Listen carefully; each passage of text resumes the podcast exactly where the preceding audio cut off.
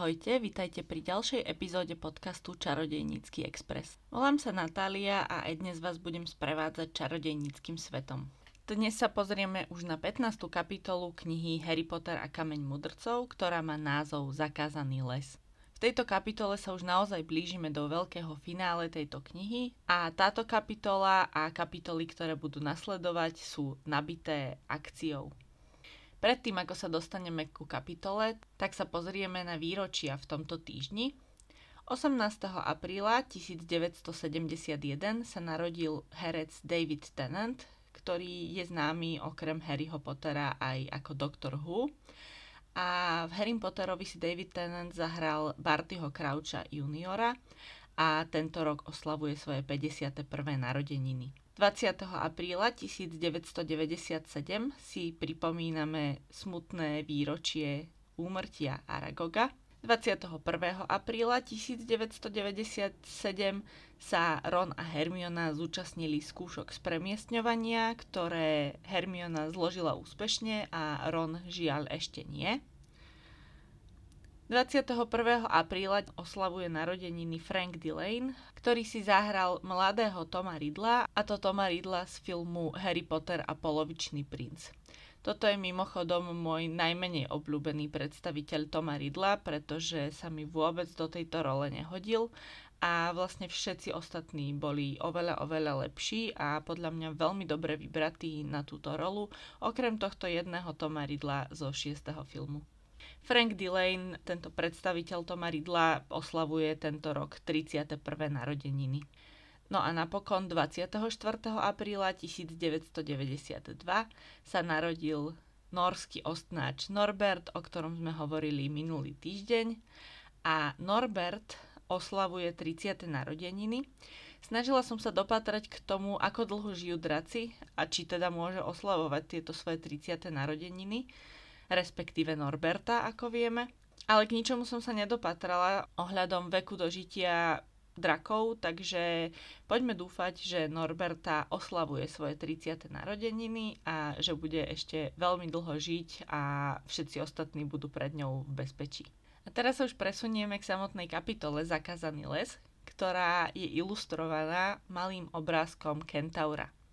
Musím povedať, že keď som čítala o kentauroch v mm, Harry Potterovi v tejto kapitole, tak som si predstavovala kentaurov ako majestátnych, mohutných a vznešených. A tento kentaur na ilustrácii je chudý a vyzerá trošku mimo a nie je nič z toho, čo som opísala ako moju predstavu kentaura. Takže vyzerá trochu smiešne. A keďže poznáme z tejto kapitoly iba troch kentaurov a iba jeden z nich má čierne vlasy, tak poďme predpokladať, že to je Bane. Tento kentaur na obrázku rovnako ako Bane má tmavé vlasy a je rovnako nesympatický ako Bane, takže ak to mal byť Bane, tak je celkom dobre vystihnutý až teda na tú mohutnosť a majestátnosť. Na konci predchádzajúcej kapitoly sme sa rozlúčili s Norbertom, respektíve Norbertou a Harry a Hermiona pokojne odchádzajú z astronomickej veže s pocitom dobre vykonanej práce, avšak zabudli si neviditeľný plášť a chytil ich školník Filch, ktorý ich odviedol k profesorke McGonagallovej. Harry má znova pocit, že ho vyhodia zo školy. V týchto prvých knihách sa mu stále zdá, že ho vyhodia zo školy, neskôr ho tu už trošku prejde ale toto je podľa mňa pochopiteľné, pretože e, to, že je čarodejník a to, že je na Rockforte mu zmenilo život a jeho alternatíva je vrátiť sa k Darsliovcom, takže je pochopiteľné, že ho táto predstava mimoriadne desí a že prvé na čo myslí je, že o tento skvelý svoj nový život príde. Takže chápem jeho obavy, ale do ďalších kníh ho to už trošku prejde. Keďže knihy sú z pohľadu Harryho, tak Hermionine pocity tu nie sú veľmi opísané, ale podľa mňa to má Hermiona veľmi podobne. Hermiona v, na Rockforte našla svet, kam patrí, aj keď bola podľa mňa úspešná aj v muklovskom svete a na muklovskej škole, ale určite to nebolo ono a cítila, že to nie je ono a najmä predpokladám, že v muklovskej škole a vo svojom muklovskom živote nemala dvoch najlepších kamarátov, ale bola skôr samotárka, tak ako na začiatku tohto školského roka. Takže pre Hermionu je toto tiež výrazná zmena a tiež si myslím, že by o to nechcela prísť, takže asi ju tiež desí, že ju vyhodia a príde o tento svoj nový čarodejnícky život. U McGonagallovej je v kabinete aj Neville, ktorý ich chcel varovať, lebo od Malfoja začul, že chce na nich Malfoy nastražiť pascu a že chce požalovať, že budú v noci mimo posteli. Tak sa chudák Neville vybral a hľadať ich a varovať ich pred Malfoyom. Neville je v tejto sérii taká zvláštna postava, on je vždy veľmi blízko tých hlavných troch postav alebo hlavnej postavy Harryho. Často je dôležitý pre dej a pre posun deja, ale nikdy nie je naozaj dôležitý a naozaj významnou postavou. Je to také trošku smutné, že Neville je vždy tak na okraji. A je to o to smutnejšie, že aj keď knihy sú samozrejme z pohľadu Harryho, takže pozeráme na Neville z pohľadu Harryho a z pohľadu Harryho je Neville tak trošku na okraji, ale Neville je v takomto postavení aj pri všetkých ostatných. Keď si predstavíte, že v Chrabromile je v tomto ročníku 5 chlapcov, ktorí zdieľajú svoju spálňu a sú tam dva páry najlepších kamarátov, Harry s Ronom a Dean so Seamusom a potom je tam Neville, ktorý je sám. Nevieme ani o tom, že by Neville mal nejakých iných kamarátov. Jediné, čo Neville má, je jeho ropucha a herbológia, ktorá mu naozaj ide a v ktorej je dobrý. Ale teda, čo sa týka nejakých sociálnych kontaktov, tak to asi nebude s Nevilleom bohviaké. McGonagallová sa v tejto chvíli na všetkých naozaj veľmi hnevá a myslí si, že chceli iba napáliť draka, vytiahnuť ho z postele a nahovorili mu historku o drakovi, Norbertovi, aby mu spôsobili problémy. A McGonagallová je teda presvedčená, že odhalila toto ich zmýšľanie, avšak podľa mňa to vôbec nevysvetľuje, prečo oni boli vonku z posteli a prečo by iba neposlali draka, aby sa túlal po škole, keď mu chceli spôsobiť problémy. Takže podľa mňa to McGonagallová úplne nevystihla a má tam vážnu logickú chybu v tomto uvažovaní.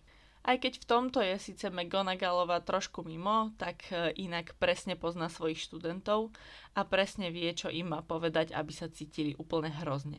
Harry mu povie, že sa určite veľmi dobre zabáva na tom, ako mu Neville uveril a že má tiež problémy, čo Harry ho trápi asi zo všetkého najviac, že do toho zatiahol chudáka Nevilla. A taktiež Harry mu povie, že si myslela, že chrabromil pre ňo viac znamená, čo je teda ultimátna rana do srdca, alebo nasypanie soli do už tak otvorenej rany. Hermione povie, že si myslela, že má viac rozumu, čo tiež je presne to, čo Hermionu veľmi zraní. McGonagallova neskončí pri tomto psychologickom terore, ale ešte im aj zoberie 150 bodov, 50 za každého. Drakovi strhla iba 20 bodov za jeho nočné potulovanie, ale zrejme jej už v pokračujúcej noci a stále viac študentoch, ktorí sú prichytení, došla trpezlivosť. 150 bodov je inak veľmi veľa, lebo je to skoro polovica toho, čo majú na konci, čo sa týka bodov, niektoré fakulty, takže naozaj tých 150 bodov, keď Takže naozaj, keď stratili 150 bodov a na druhý deň to všetci zistili, tak to určite bola veľká vec. Harry mu síce už vo vyšších ročníkoch bude jedno, či Chrabromil vyhráva alebo prehráva školský pohár, pretože bude mať väčšie problémy, ale podľa mňa momentálne sú na Rockforte vyšší študenti vyšších ročníkov, v Chrabromile napríklad, ktorým záleží na tom, aby Chrabromil vyhral pohár a budú pekne naštvaní, keď zistia, že nejakí sopliaci z prvého ročníka ich stáli za jednu noc 150 bodov. Takže to, že Harry je potom nenávidený celou školou, respektíve všetkými okrem Slizolinčanov, je podľa mňa celkom pochopiteľné. Všetci okrem Slizolinčanov preto, že ani Biflomorčania a Bystrohlavčania nechceli, aby znova školský pohár vyhral Slizolín a Chrabromil mal zatiaľ ako jediný šancu ich poraziť. Harry, keďže sa asi oprávnene cíti ako najnenávidenejší študent na celej škole, tak sa zaprisahá, že už nebude nikdy strkať nos do vecí, do ktorých mu nič nie je. To by bol asi koniec série kníh o Harry Potterovi, lebo zrazu by nebolo o čom písať, ale našťastie si to Harry James musím zachrániť svet Potter čo skoro rozmyslí a knihy sú zachránené. Na Harryho sú naštvaní naozaj všetci, vrátane celého jeho metlobalového týmu a celkom ma pobavilo, že ich trest uh, pre Harryho za to, že prišiel o body, je to, že sa s ním teda nerozprávajú, ale že keď už musia o ňom hovoriť, tak ho oslovujú stíhač. Toto ma z nejakého dôvodu vždy veľmi pobaví. Harryho presvedčenie, že už sa nebude do ničoho starať, prechádza skúškou, keď počuje Quirrellov hlas z učebne, ktorý je roztrasený a vydesený a hovorí nezačínajte s tým zase prosím. Potom vybehne z učebne a napráva si turban. Harry ďalej nepatrá, čo sa stalo, lebo si to slúbil, ale myslí na to, že by sa znova stavil, tentokrát o 12 kameňov, že to bol Snape, ktorý sa vyhrážal Quirrellovi. Už druhýkrát sa Harry ide staviť o niečo, v čom nemá pravdu a staviť proti Snapeovi. Prvýkrát to bolo v 11. kapitole, keď chcel staviť svoju novú metlu na to, že trola do hradu pustil práve Snape. Takže Harry by mal byť trošku opatrnejší s tými stavkami, aj keď viem, že ich v skutočnosti neuzatvára, ale napriek tomu by si mal dať väčší pozor na to, čo hovorí. Lebo viete, karma mu zobrala Nimbus v tretej knihe a našťastie 12 kameňov mudrcov nemá, takže o ne nemôže prísť, keby nejaká takáto karma fungovala v čarodejníckom svete. V slovenskej knihe je náznak toho, že ten, kto sa Quirrellovi vyhráža, nebude Snape, aj keď podľa mňa si to málo kto všimne, ale v tejto časti Quirrell hovorí nezačínajte s tým zase prosím, čo znamená, že tomu človeku, s ktorým sa rozpráva, vyká. Toto je samozrejme špecifikum slovenčiny, pretože v angličtine vykanie a týkanie nie je rozlišené. Ale v slovenčine teda máme v tejto vete vykanie, pričom z predchádzajúceho rozhovoru Quirrella a Snape'a vieme, že si týkajú. Takže keby sme pri čítaní boli veľmi pozorní, tak už tu vidíme, že to nemôže byť Snape a že to nebude Snape, ale bude to niekto iný. A je to samozrejme Voldemort.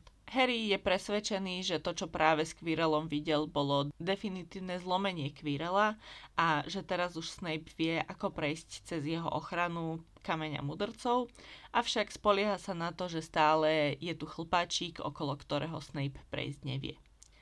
Keď to povie Ronovi a Hermione, tak Ron by rád patral ďalej a to preto, že on s nimi v lese nebol a preto neprišiel o body, takže nie je na tom rovnako ako Harry a Hermiona. Hermiona naopak navrhuje, aby to povedali Dumbledorovi, čo z nejakého dôvodu Harry zavrhne.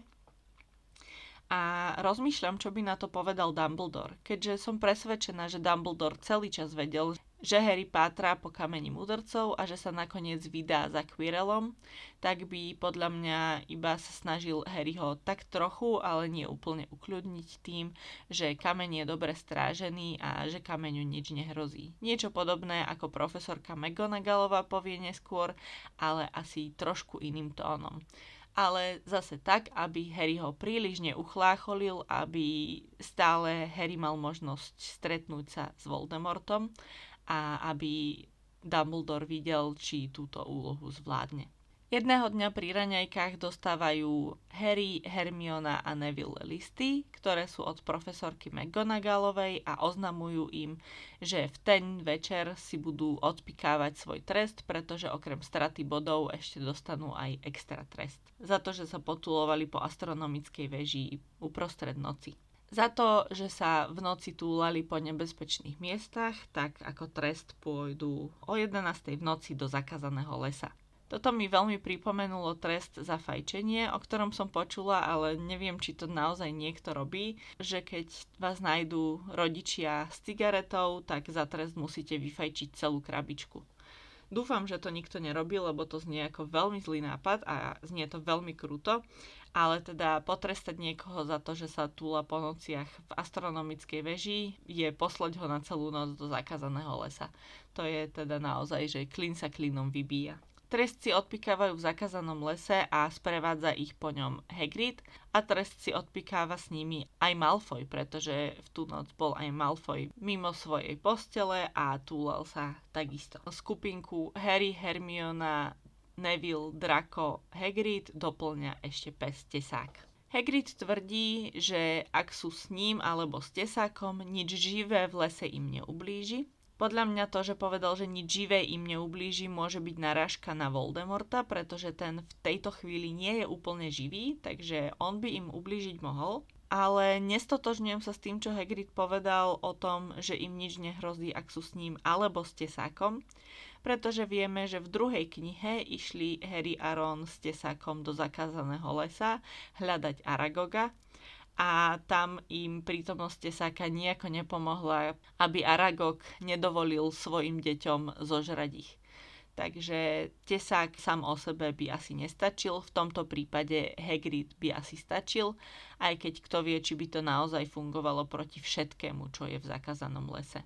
Viackrát sa spomína, že v zakázanom lese sú vlkolaci, ale zrejme toto nebude noc, kedy je spln, takže toho sa asi báť nemusia. Do zakázaného lesa nejdu iba tak potulovať sa, ale majú úlohu a to nájsť zraneného jednorožca. Na to, aby našli jednorožca rýchlejšie, sa rozdelia a vytvoria skupinky, kde Neville, Draco a Tesák idú jedným smerom a Harry, Hermiona a Hagrid iným smerom. Keď prechádzajú lesom, tak Harry, Hagrid a Hermiona stretnú Kentaura. Tento prvý kentaur, ktorého stretávajú, je Ronan a je ríšavý čo neviem prečo je zaujímavá informácia, ale keďže stretne Harry troch kentaurov a každý je inej farby, tak som sa s vami chcela o to podeliť. Ronan ako prvú otázku sa opýta Hermiony, učíte sa v tej škole veľa? A toto je taká hlúpa otázka, na ktorú sa nedá nič povedať. Čo poviete? Áno, veľa, alebo nie, učíme sa málo takáto nešpecifická otázka ma úplne rozčuluje, lebo toto je otázka podľa mňa, ktorú sa pýtajú pratetí deti na základnej škole. Mňa sa to určite niekto niekedy opýtal a tiež som nevedela, čo na takúto otázku povedať, lebo čo sa spýtate dieťaťa, s ktorým sa vidíte raz za rok a nič o ňom neviete, tak sa opýtate na školu a opýtate sa, veľa sa učíte, akože, čo je to za otázku. Neskôr to ale s Ronanom začne byť trošku zaujímavejšie, aj keď stále nie úplne pochopiteľné pre Harryho, pretože ďalšia vec, ktorú Ronan povie, je, že Mars je dnes veľmi jasný. Vieme, že kentauri veštia z pohybov hviezd a pohybov planet, Takže sa veľmi zaoberajú tým, ako vyzerajú hviezdy a planéty a rozprávajú o tom, ale rozprávajú o tom iba v takých inotajoch, že to v skutočnosti čarodejníkom vôbec nič nepovie.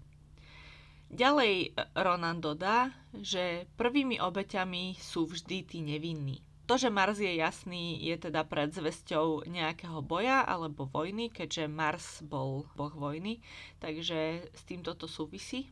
A ja som viackrát narazila na to, že táto veta, prvými obeťami sú vždy tí nevinní, odkazuje na Cedrika. Podľa mňa priamo v tomto texte odkazuje na jednorožca, ale prenesenie by mala teda byť o Cedrikovi, ktorý je prvou obeťou Voldemorta, keď sa Voldemort vráti. Technicky bol ale Cedric obeťou Pettigrua a to ešte pred tým, ako sa Voldemort fyzicky vrátil, pretože Cedrika Červochvost zabil na Voldemortov príkaz ešte predtým, ako mu uvaril elixír, z ktorého sa potom znovu zrodil Voldemort. Cedric tiež nie je úplne prvou obeťou tejto začínajúcej druhej vojny proti Voldemortovi, pretože v štvrtej knihe sa dozvieme aj o smrti Berty Jorkinsnovej, zamestnankyne ministerstva, a tiež o smrti Franka Brysa, ktorý bol záhradníkom v dome Ridlovcov, starých rodičov Voldemorta. A o nich by sme tiež mohli povedať, že sú nevinné obete vojny, aj keď e, tu mi napadlo, že či vôbec existujú aj iné ako nevinné obete vojny. Možno obete na strane agresora by boli považované za nie nevinné obete vojny, ale v tomto prípade teda všetci čo nie sú Voldemortovi prívrženci, sa určite dajú považovať za nevinné obete a teda Cedric podľa mňa nebol prvou obeťou vojny, ale prvou obeťou boli Berta a Frank Bryce. K skupinke sa pridáva aj ďalší kentaur, tentokrát Bane, ktorý má čiernu konskú časť a čierne vlasy. A o chvíľu už Hagrid musí riešiť problém medzi Drakom a Nevillom, pretože Drako Nevilla nastrašil a teraz už Neville nechce s ním ísť lesom a musia preskúpiť svoje usporiadanie a s Tesákom a Drakom skončí tentokrát Harry. Kým Hagrid ide za Nevillom a Drakom, tak nechá Harryho a Hermionu na chodníku samých, takže v tejto chvíli sú síce na chodníku, ale už nemajú ani Hagrida, ani Tesáka a sú to prváci, ktorí ešte nevedia veľmi čarovať, takže toto bolo podľa mňa od Hagrida veľmi odvážne, čím myslím veľmi nerozumné a nezodpovedné. Keď Harry kráča lesom s drakom, tak e, nájdu zraneného jednorožca, ktorý ale už nie je zranený, ale mŕtvy zrazu vidia, ako sa k ním blíži postava v plášti, ktorá pije krv jednorožca. Táto postava je Quirrell. Ja som sa párkrát zamýšľala nad tým, že či to nie je náhodou iba tá Voldemortová duša, ale je to určite Quirrell. To, prečo som si myslela chvíľu, že je to Voldemort, je asi filmové spracovanie tejto scény, kde tá postava v plášti nekráča, ale letí, čo by asi Quirrell nemohol. Takže Quirrell pije krv jednorožca, ktorá Voldemortovi a teda aj Quirrellovi dáva silu. Toto je podľa mňa preto, lebo ako sa niekedy neskôr dozvieme, tak to, že Voldemort prebýva v nejakom tele, je veľmi škodlivé pre to telo a keď sa pokúšal takto obsadiť tela nejakých zvierat, tak vždy tie zvieratá rýchlo umreli a podľa mňa ani pre človeka nie je ľahké mať v sebe dušu Voldemorta, ako má Harry ale teda v tejto podobe, v tej originálnej podobe Voldemortovej duše je to asi veľmi vyčerpávajúce pre to telo a preto sa Quirrell musí posilňovať pitím krvi z jednorožca. A to až dovtedy, kým sa nedostanú ku kameňu mudrcov, ktorý by Voldemorta plne oživil. Harry ho pritom, ako vidí Quirrella piť krv jednorožca, čo je zrejme moment, kedy je Voldemort veľmi dominantný, tak eh, Harry ho rozbolí jazva a v podstate táto bolesť ho neupustí už do konca školského roka. A toto je už druhý náznak toho, že Harry ho bolí jazva vtedy, keď je Voldemort niekde na blízku a neskôr uvidíme, že jazva bude Harryho bolieť aj vtedy, keď Voldemort nie je na blízku, ale prežíva nejakú silnú emóciu.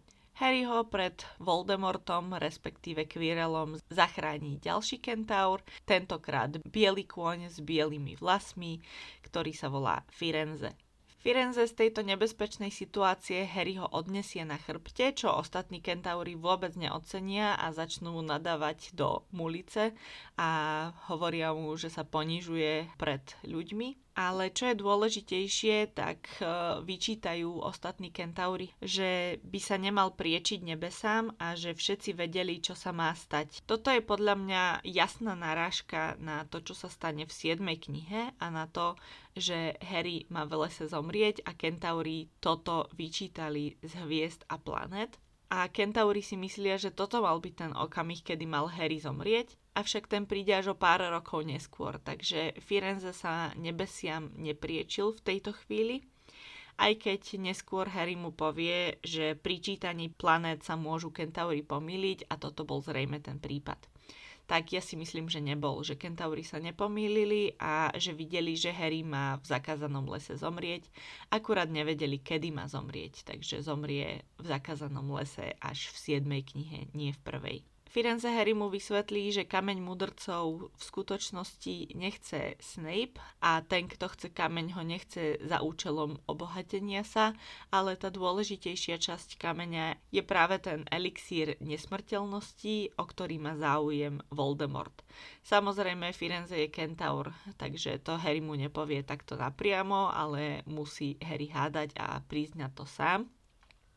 Ale informácia je teda odovzdaná tejto chvíli sa Harryho sľub, že sa nebude starať do veci, do ktorého nič nie je, stáva irrelevantným, pretože od tejto chvíle Harry vie, že mu ide o život a že keď nezabráni tomu, aby sa Voldemort dostal ku kameňu, tak skôr či neskôr by si oživený Voldemort Harryho našiel, aby dokončil, čo začal pred desiatimi rokmi. A keďže Harry mu tým pádom ide o život, tak už to nie je úplne vec, do ktorej ho nič nie je, takže môže znova strkať nos do toho, čo sa deje s kameňou mudrcov. Keď Harry o všetkom porozpráva Ronovi a Hermione, tak ho Hermiona utešuje, že to, čo robia kentauri, je iba veštenie a že v skutočnosti to vôbec nemusí byť Voldemort a že podľa McGonagallovej je veštenie veľmi nepresné. Ja som si myslela, že k tomu, ako McGonagallová hejtuje veštenie, sa dostaneme až neskôr, až v tretej knihe, keď sa vlastne zoznámime s veštením a s profesorkou Trilóniovou. A vôbec som si neuvedomila, že McGonagallová ústami Hermiony vlastne diskredituje veštenie ešte oveľa skôr a to už v prvej knihe. A keďže, ako som povedala úplne na začiatku, pomaly sa blížime do finále tejto knihy, tak uh, Harry ešte pred spaním v posteli nájde svoj neviditeľný plášť, pri ktorom je lístoček, na ktorom sa píše iba pre každý prípad. Toto je ďalší dôkaz toho, že Dumbledore vedel, čo Harry urobí a že sa vydá hľadať kameň mudrcov a zabrániť Voldemortovi, aby sa k nemu dostal a pribalil mu k tomu plášť, aby to bol trošku jednoduchšie. Podľa mňa Filč, keď ich vtedy chytil v tej astronomickej veži, tak sa tam išiel poobzerať, aby zistil, či naozaj Drako nemal pravdu a či naozaj tam nenájde nejaké stopy po Norbertovi. To, čo našiel, bol neviditeľný plášť. Viem si predstaviť, že Filčová reakcia nie je, že by si ho nechal a že by skúmal, čo to je, ale išiel ho hneď zaniesť profesorke McGonagallovej ako potenciálne nebezpečnú vec, za ktorú by Harry a Hermiona mohli byť ešte vo väčších problémoch. McGonagallová zrejme spoznala, že ide o neviditeľný plášť a zrejme sa poradila s Dumbledorom, čo s ním má urobiť a Dumbledore si ho zobral k sebe. Nemyslím si, že McGonagallová nutne vedela o tom, že neviditeľný plášť je Harryho a že ho zdedil po otcovi a teda, že vedela, že James mal neviditeľný plášť. Minimálne to podľa mňa nevedela počas jeho školských čias, aj keď potom neskôr za tých pár rokov medzi skončením Rockfortu a Jamesovou smrťou boli obaja spolu súčasťou Fenixovho rádu, takže počas týchto rokov sa mohla dozvedieť o neviditeľnom plášti a mohla ho preto rovno zaniesť Dumbledorovi, pretože vedela, že je Harryho a chcela vedieť, či ho má Harry mu vrátiť, alebo čo s ním má teda podľa Dumbledora urobiť. Nájdením neviditeľného plášťa končíme túto kapitolu, ktorá je posledná pred veľkým finále tejto knihy a budúci týždeň sa pozrieme na kapitolu pod padacími dvierkami. Z čoho je zrejme, že teda hlavná časť knihy a hlavné dobrodružstvo sa začína. Na dnes je to odo mňa už všetko. Ja vám ďakujem, že ste si znova vypočuli túto epizódu podcastu. Ďakujem, že ma sledujete na sociálnych sieťach, že mi píšete svoje nápady, postrehy k tomuto podcastu, aj svoje pochvaly. Som tomu veľmi rada a znova budem vďačná, ak e, o podcaste poviete aj ďalším fanúšikom Harryho Pottera, ideálne sdielaním na sociálnych sieťach, tak aby som to aj ja videla a tiež sa mohla z toho potešiť. A prajem vám teda príjemný víkend a počujeme sa znova o týždeň. Ahojte! thank you